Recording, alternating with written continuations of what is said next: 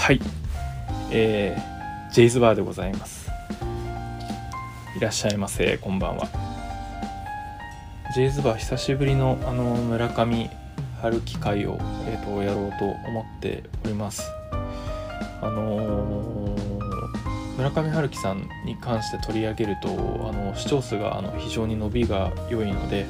えっと、やりたいんですけど中途半端に私もあの結構好きなもんでやるにあたっていろいろ調べたいなっていうふうに思っていて調べるきりがないっていうのが、あの時間がかかる要因となっております。その前に今週なんですけれども今週というか先週の週末か、えっと、ようやく村上春樹ライブラリーに行ってきました早稲田大学の校内にある村上春樹さんのライブラリーです。でえっ、とねあの隈研吾さんのデザインの、えっ、とエントランスのとか内装の様子とかっていうのを映像や写真で見るとめちゃくちゃもう期待が高まってしまうんですけれどもあのウィンラブ計画というポッドキャストのあの山岡さんが私よりあのちょっと前にこの場所を訪れていてあんまり期待値を高めすぎない方がいいかもっていうような話をしていたのでちょうどいい期待値で楽しむことができました。ありがとうございます。でまああの特徴的な、えーと、本棚が階段状になっていてで、えーと、天井が吹き抜けになっているような熊健吾さんのデザインの場所であったりだとかあとはまあその図書室羊男というあの羊をめぐる冒険という作品に出てくる、えーと、キャラクターの絵が描いてあるような、えーと、ベンチ椅子の場所であったりだとか、まあ、図書室あとはオーディオルームとかあとはそのなんか入れないんですけれどもあの村上春樹さんのあの書斎を再現したお部屋とかいろいろあります。でまあその予約をして、えーと、と1時間半ぐらいあの見れるんですけれども村上春樹さんの作品がたくさんあってで、まあ、それをそこで読んでるだけでも随分あの楽しい気分になれるのでまたぜひぜひ行きたいなっていうところとあとはまあその予約がタイミングによっては取れないんですけれどもあの地下にあるオレンジキャットというまあ喫茶店に関してはいつでも誰でも入れるようなので、まあ、ここで本を読みながらあの予約を取ってないと入れないけれどもちょっと様子は伺える階段階段状のあの本棚の部分を見ながらまコーヒーを飲むっていうのもあのなかなかいいなと思ってまた行きたいなと思います。であのー、そのオレンジキャットっていうカフェで、まあ、コーヒーとあの村上春樹作品同じのドーナツを食べてたんですけれどもあのコーヒー頼んだんですよね。で、えーと、コーヒー飲んでみたらなんかオレンジキャットっていうな名前してるぐらいだからすごいフルーティーな香り華やかな香りするなっていう風に思って飲んでたんですけどどうやら紅茶でした。なんか紅茶は何だろう何円かプラスしないと紅茶飲めなかったはずだからある意味得したのかもしれないけどなんか自分が本当にバカ舌なんだなっていうところとあとはまあ思い込みってやっぱりすごいもんだなっていうふうになんかなんかこんなふとした出来事で思いました。はい、えー、改めて村上春樹さん回でございます。で、えーと、この回をなぜ撮ろうかと思った、あのー、理由に関してはあの屋根裏ハンドドリップというポッドキャスト番組の、あの海さんすだちさんがえーと、村上春樹さんの作品が好きで、あのー、彼女たちの番組でも取り上げているんですけれども海さんから、あのー、ご質問を以前いただいたんですよね。随分前になってお待たせしてしまって大変申し訳なかったんですけれども、えー、まああのー、多作家による村上春樹作品の英語翻訳であったり村上春樹さんによるまあ、他作家の作品の日本語訳に関して、まあ、そのどんな、あのー、まあ、読み心地というか、あのー、ものなんだろうかと村上春樹さん独自の文体とかはあのー、どのように再現されてるのかっていうようなご質問をいいておりました。でえっ、とそれについての話をしようと思いますで正直このご質問に関しては実はあんまりあの濃い回答ができないというかかなりさらっとした結論になってしまうんですけどもその他の部分でちょっと厚めに話そうと思ってます。でまずは他の作家、まあ、外国人作家による、まあ、村上春樹作品の英語翻訳に関してはあのー、今もあのー、拙い英語の発音あの私英語専門的に学んだ人間ではないので、えーと、かなり我流で理解をしているしあの文法も未だによく分かってない部分とかあるんですけどその辺ご容赦ください。今我流で読み上げた「あの海辺のカフカ」と「ノルウェーの森」あとは、えっと、1973年のピンボールと「風の歌を聴け」に関しては私あの英語で、えっと、読ませていただいております。であのそんなかっこよくすんなり読めたわけじゃなくて実は2008年にあのインド旅行をする際に読み応えのあのある本として持っていったのが海辺のカフカの英語のペーパーバッグだったんですけれども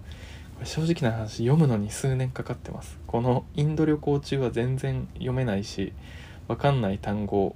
だらけだしでつまずきまくって結局そんなに読めてないっていうのがあの実際でした。でえっ、ー、と数年後かな？社会人になって数年後ようやく全部読み切れたのかなっていうところです。で一回読めた成功体験とあとはまあその英語の勉強になったっていうような実感からその後まああのスイスイとスイスイとそんなかっこいいもんじゃないな。あのヨーロッパにいる時に、えーと、イタリアの空港とかでノルウェーの森買ったりで日本に帰ってから「えーと、風の歌」とか1973年のピンボールの、えーと英語版買ったりとかしてます。ちなみにノルウェーの森はイタリアの空港えっ、ー、とローマの空港で買ったんですけれどもこれは当時、えーと、67年ぐらい付き合った彼女がヨーロッパに来てくれていてでその彼女と泣きながらお別れをしてめちゃくちゃ寂しい気持ちであのもうどうにもこうにもいられないような状態でなんか気を紛らわさなきゃと思って本屋に入ったらこの「ノルウェーの森」の英語版があったので手に取ったっていうサイドストーリーもございます。またどっかでこういう話もできればと思います。はいごめんなさい脱線しちゃいました。でえっ、と村上作品の英語翻訳に関してはあのー、違和感なく読めましたでこれはなぜかっていうとあのーまあ、私がその英語で文体をあのー、まあ堪能しきったとかっていう話ではなくてもともと村上春樹作品が、まあ、英文のようにあのそぎ落とされた文体であるがゆえに成立していると考えてます。で、まあ、ただあの単語が難しいものが結構あの入ってくるのであのつまずくことは先に述べたように多かったです。はい以上です。あのー、私の語学力のせいかわからないですけれどもあの違和感なくすんなりと読めたっていうのがえっと感想になります。シンプルで。すいませんこんな。でえっとじゃあもう一つあの村上春樹さんによる他の外国人作家の日本語訳についてどうだっていう話でえっ、と今読んだのは、えーと「ロング・グッドバイ」レイモンド・チャンドラの「ロング・グッドバイ」とレイモンド・カーバーの「カーバーズ・ダーズン」っていうあの短編集みたいなもの。あとは、えーと、サリンジャーの「キャッチャー・イン・ザ・ライ」を読みましたであのー、これも非常にシンプルな回答になっていてあの読んでて違和感ございません。というのも当たり前であの村上春樹さんの文体を日本語で読んでいるので、あのー、もちろん原作は、えーと、英語の他の作家の作品なんですけれどももう村上さんの文体がふんだんに使われているのでまるで村上春樹作品を読んでるようなスムースさでございます。なんであの全然違和感ないっていうのがまたこれもシンプルな回答になります。でえっ、ー、とこの中でもそのただあのこういう作品から村上春樹さんがあの自身の作品にヒントを得てるものとかってあってで具体的に言うとあのレイモンド・チャンドラーの「ロング・グッドバイ」これ直近600ページぐらいあるあの長編だったんですけど読みましてでこの中の表現に関してあのーミミズクは黄昏に飛び立つというあの川上美恵子さんとのあの村上春樹さんの対談本の中で、えっと、コメントされていて「私にとって眠れない夜は太った郵便配達員と同じくらい珍しい」というと「へえ」って思うじゃないですか。それが生きた文章なんです。そこに反応が生まれる。動きが生まれる。っていうようなあの感想を村上春樹さんは持たれています。で要はそのやっぱり読んでるうちにあの眠くなっちゃったりとか集中力持たなかったりすることってあるじゃないですかそこに関しても作家はある程度コントロールを試みないといけなくてなので、えっと、読者が簡単に読み飛ばせるような文章を書いてはいけないっていうふうに村上春樹さんは語っていますだからその村上春樹さんの比喩表現っていうのはこういうあの、まあ、レイモンド・チャンドラーの「あの眠れない夜は太った郵便配達員と同じくらい珍しい」っていうような、まあ、言い方からかなり、えっと、インスパイアされていて、まあ、あの我々が引っかかるような比喩表現っていうのをあの意図的に作ってあの作品の中に散りばめられているようです。確かに太った郵便配達員ってあんまり見ないですよね。その日頃から配達であの運動というか、まあ、動くことが多いからなんですかね。だからまあ見事な比喩っていう風になります。はい。でえっ、ー、と今回そのこのような比喩表現というようなあのところでもあったようにあのロンググッドバイレモンド・チャンドラーのロンググッドバイに焦点を当ててお話を、えと、してみたいと思います。なぜならばこの作品っていうのは村上春樹さんが16歳17歳ぐらいからもう繰り返し繰り返し繰り返し読んでもう多大な影響を受けた作品になっていますはいでえっとこれは、えっと、レイモンド・チャンドラーのあの私立探偵フィリップ・マーロをあの主人公にしたシリーズのうちのあの一つで、えっと、最高傑作っていうふうに世間で評価されています。で作品の概要としては1949年の秋私立探偵フィリップ・マーローはあの顔の片面に傷を持つ男テリー・レノックスという酔っ払いと出会うどこか品性のあるレノックスに惹かれるものを感じて友人となったマーローは毎晩バーを共にするようになる。1950年の6月の深夜レノックスはマーローの自宅を訪れるとメキシコのティファナに連れてってほしいと頼まれる。詳細は聞かずメキシコに彼を送り届けたマーローであったがロサンゼルスに戻ると待っていたのは妻殺しの容疑でレノックスを探している警官であった。マーローは殺人の共犯者として逮捕され取り調べを受けるがレノックスをかばって黙秘を通し反抗的な態度も手伝って警官から手ひどい扱いを受ける。しかし3日目メキシコからレノックスが自殺した旨の情報が届きマーローは釈放される。彼が呆然として家に戻るとギムレットを飲んだら僕のことは全て忘れてくれと書かれたレノックスからの手紙が届いていた。マーローはある出版社から失踪した人気作家ロジャー・ウェイドの創作を依頼される。しばらくしてですね。で依頼を受けるか迷うマーローであったがやがてウェイドはレノックスの隣人であったことを知る。さらに彼の妻アイリーンからも頼まれてしぶしぶ引き受けたマーローはアルコール中毒の作家ウェイドを発見し連れて帰る。その後見張り役としてウェイド邸にとどまることになったマーローはアイリーンから誘惑され彼女が第二次世界大戦で10年前に亡くなった恋人のことを今も深く愛していることを知る。という概要になっております。でえっ、ー、とこの作品からはよくあの作品を飛び出して語られる名台詞があってギムレットには早すぎる。ギムレットというカクテル。というカクテルギムレットには早すぎる。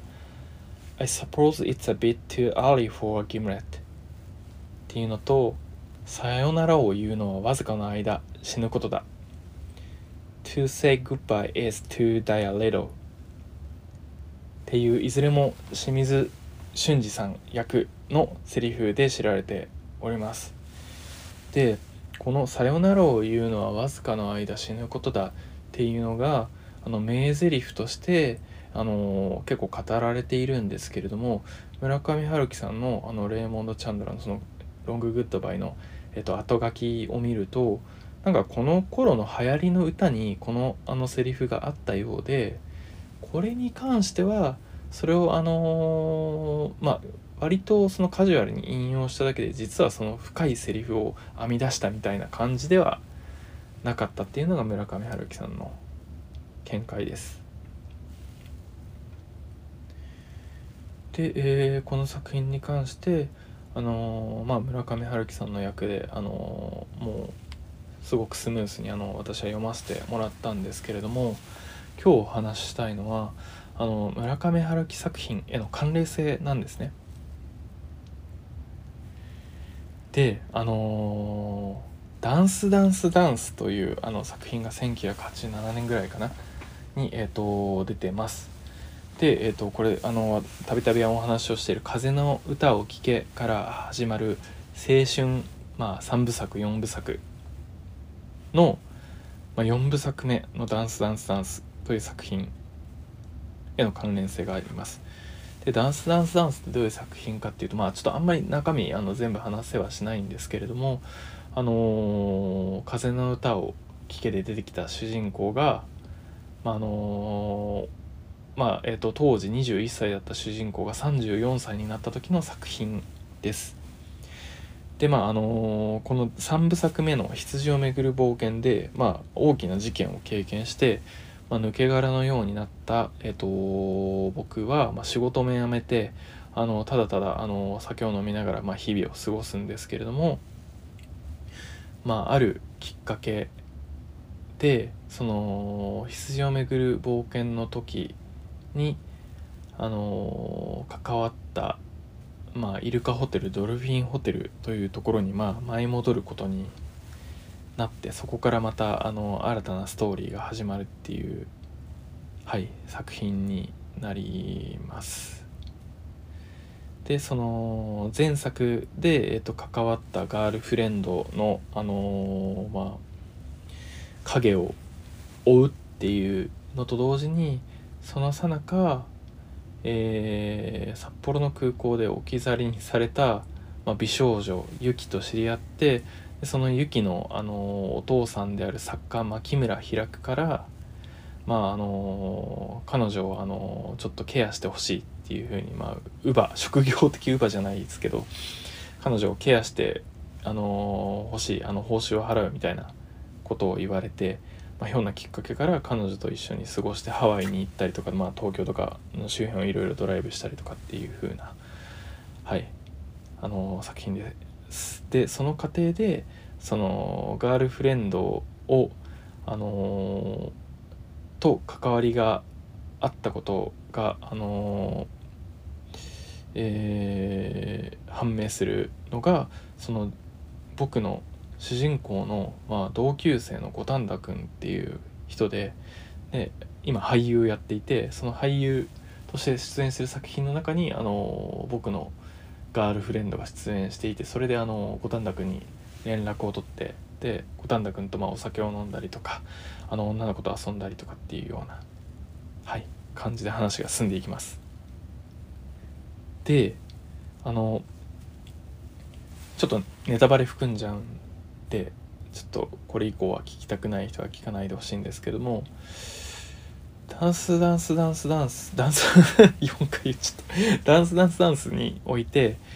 えー、まあ一夜を共にした女性が考察される殺されてしまうっていうようなシーンがあります。で刑事が来て署で取り調べを主人公の僕が受けます。であのー、財布に残された名刺にあのー、僕の名前があったということであの名刺を渡したいきさつを正直に話すと友人の五反田君俳優である五反田君に迷惑がかかる女遊びをしてるみたいなことで迷惑がかかるということであのー、まあ、スキャンダルにならないように、あのー、監目するんですよね。五反田君を売らずに、あの、黙秘することによって、まあ、あの3日余りひどい目に遭わされる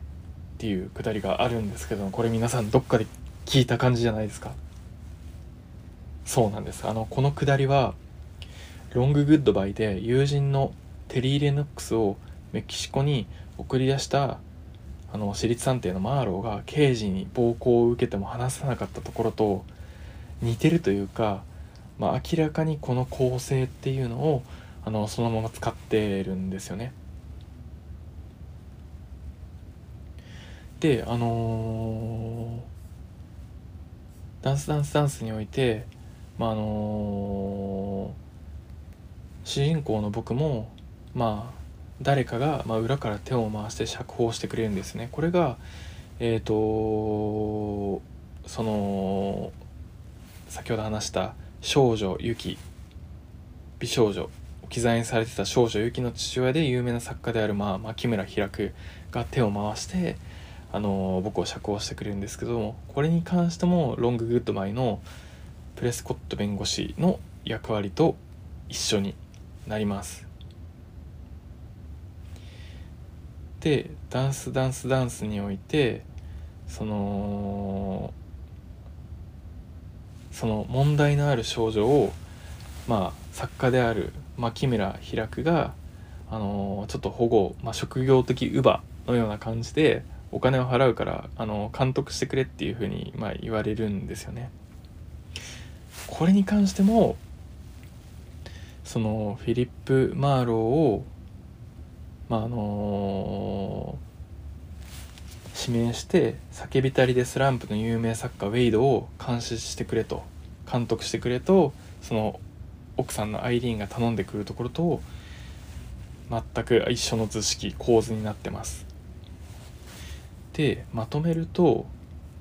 あのー、これってあの五反田君っていうダンスダンスダンスの登場人物とテリー・レノックスっていうロング・グッドバイの主人公あ主人公じゃないあのー、登場人物がまああのー、同じようなあのー、図式に当てはめられてるんですよね鏡合わせに。でこのお二人ともまああのイケメンでなんだけどイケメンで金持ちなんだけどで品もあるんだけどなぜか影があるなぜか秘密があるっていうようなキャラクターです。これちょっともうあの別の回に譲ろうと思うんですけれども実はこのまああのレイモンド・チャンドラーも実はこのテリー・レノックスはスコット・フィッツジェラルドのギャッツビー J. ギャッツビーからあのヒントを得て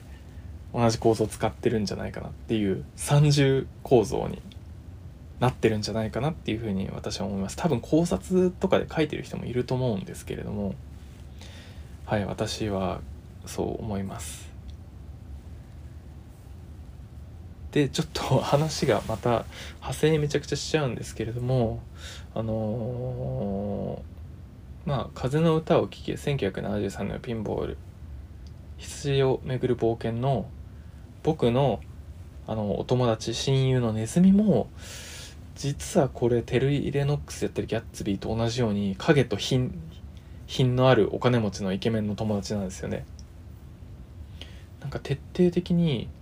村上さんは16歳17歳からずっとあの後年まで影響を受け続けたこの作品の、まあ、構成図式っていうのを下敷きにして自分の作品をいろいろあのアイデアを作ってるんじゃないかなっていうふうに思います。はい。でもう脱線 ついでになんですけれども、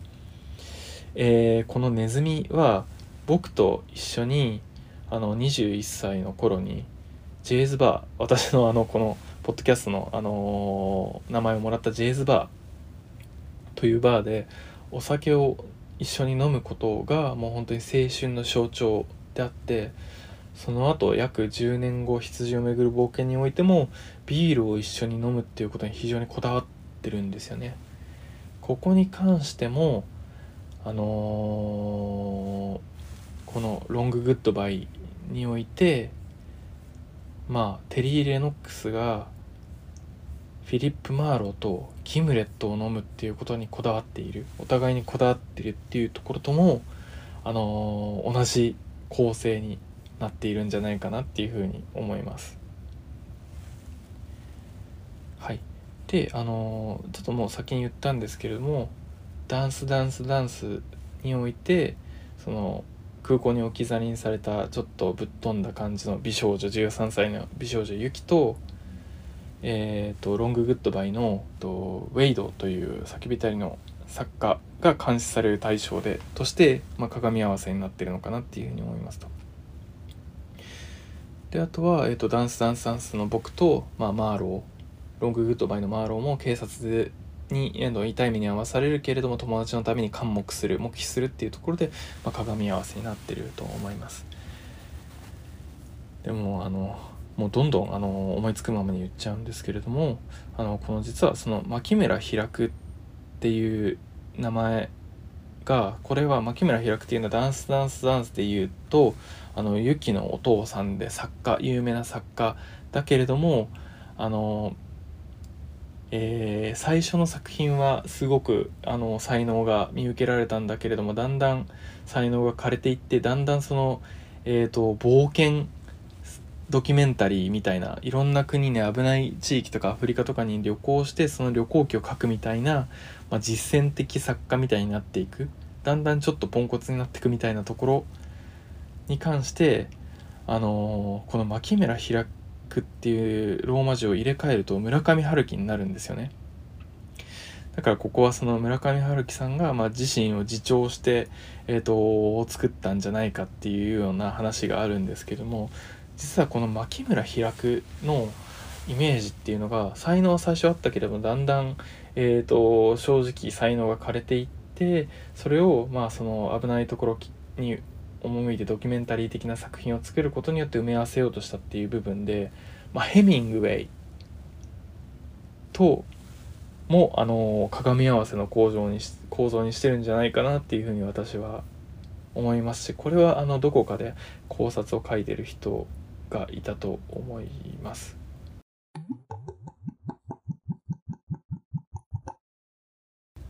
はい、あのそうですね。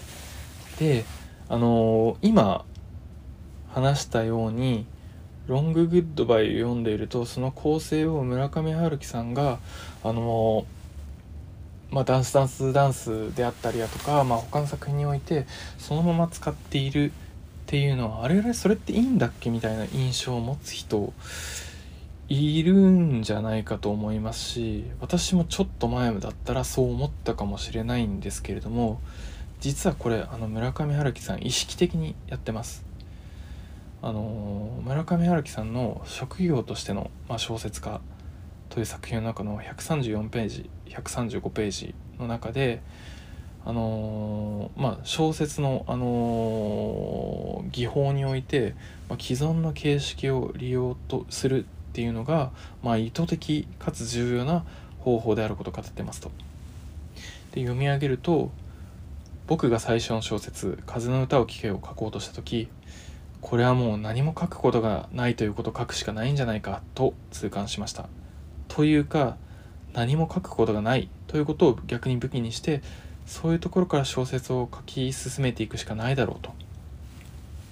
そうしないことには、まあ、先行する世代の作家たちに対抗する手段はありません。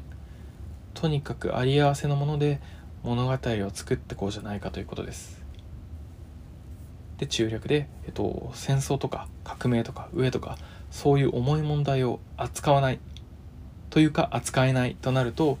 必然的に軽いマテリアルを扱うことになりますしそのためには軽量であっても俊敏で機動力のあるビークルがどうしても必要になります。でその、まあ、物語を運ぶ原動力となるビークルはま恋愛だったりっていうようなあのー、でそれを軽いマテリアルっていうふうに指してるようです。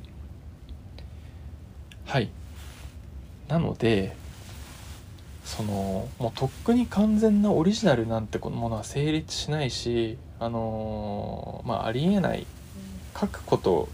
はないじゃないかと。書くことがないっていうことを逆に武器してにして小説を書くしかないんじゃないかっていうのを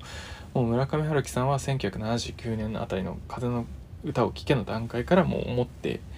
いてそれを実践あえてそれを武器にして実践してきたわけですと。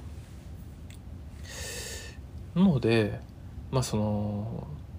そりゃそうですよね現代においてどんな表現も先人からのまインプットがあって、まあ、それを土台にしている限り完全なオリジナルなどということは、まあ、存在しえないですと。なら一層そそんなありもしないものに対してそのまあ誠実にというか真摯に向き合い続けて、まあ、無駄な努力をするよりはもう一層既存の構成だったり構図、まあ、アーキタイプここで言う、まあ、集合的無意識を利用して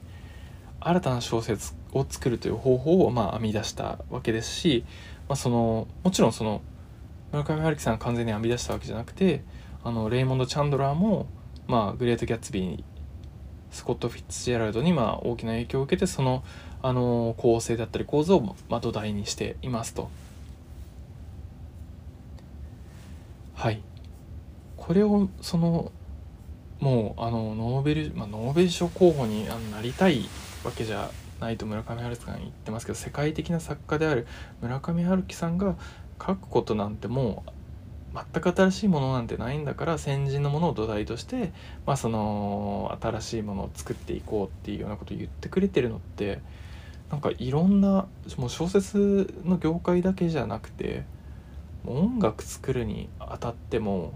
仕事をするにあたっても大いなる救いになると私は思っていてこれをもっと早く知りたかったのかなっていうところと同時に二十歳そこそこでこの文章だけ読んでも多分分かんなかったなと思うので、まあ、ちょうどいい頃合いにこのあの文章に出会えたんじゃないかなっていうふうに思っています。はい。えー、今回においては、えーと、とこの辺で終わりにしたいと思ってています。その村上春樹作品の翻訳であったりあの村上春樹さんによる他作品の、まあ、日本語翻訳をテーマに、あのお話してる中で「まあ、ロング・グッドバイ」レイモンド・チャンドラーに行き当たってそこからそのその構成を、まあ、村上春樹さんの他の作品でえーと、下敷きにして新たな作品を作り上げてるっていうところにまあ気づけましたっていうところですと。でこの、まあ、村上春樹さんのこの構成構図をまあオマージュするというか、まあ、こういうアーキタイプを使う集合的無意識を使っていくっていう手法っていうのはもう村上春樹作品のいろんなところに出てくるのでこれに関してまたあの別会でお話をしようと思いますのでお楽しみにしてくださいはいえー、ジェイズバーはポッドキャストの各種プラットフォーム Spotify、Apple、Amazon で配信をしています。で、えっ、ー、と、Twitter でもジェイズバーで、えーと、アカウント運用しているので、ぜひともフォロー、サブスクをお願いします。あとは、えっ、ー、と、DM お待ちしております。村上春樹の話でもいいし、まあ、恋愛とかに関することとかでもいいですしあの何でも良いのでお悩み相談でも何でもいいのであのぜひぜひ送ってください。なぜならここはバーなのではい。普段あんまり言えないことをあのそっと明かすような場にしてくれればいいと思うのでぜひともよろしくお願いします。それではまたのご来店をお待ちしております。ジェイズバーでした。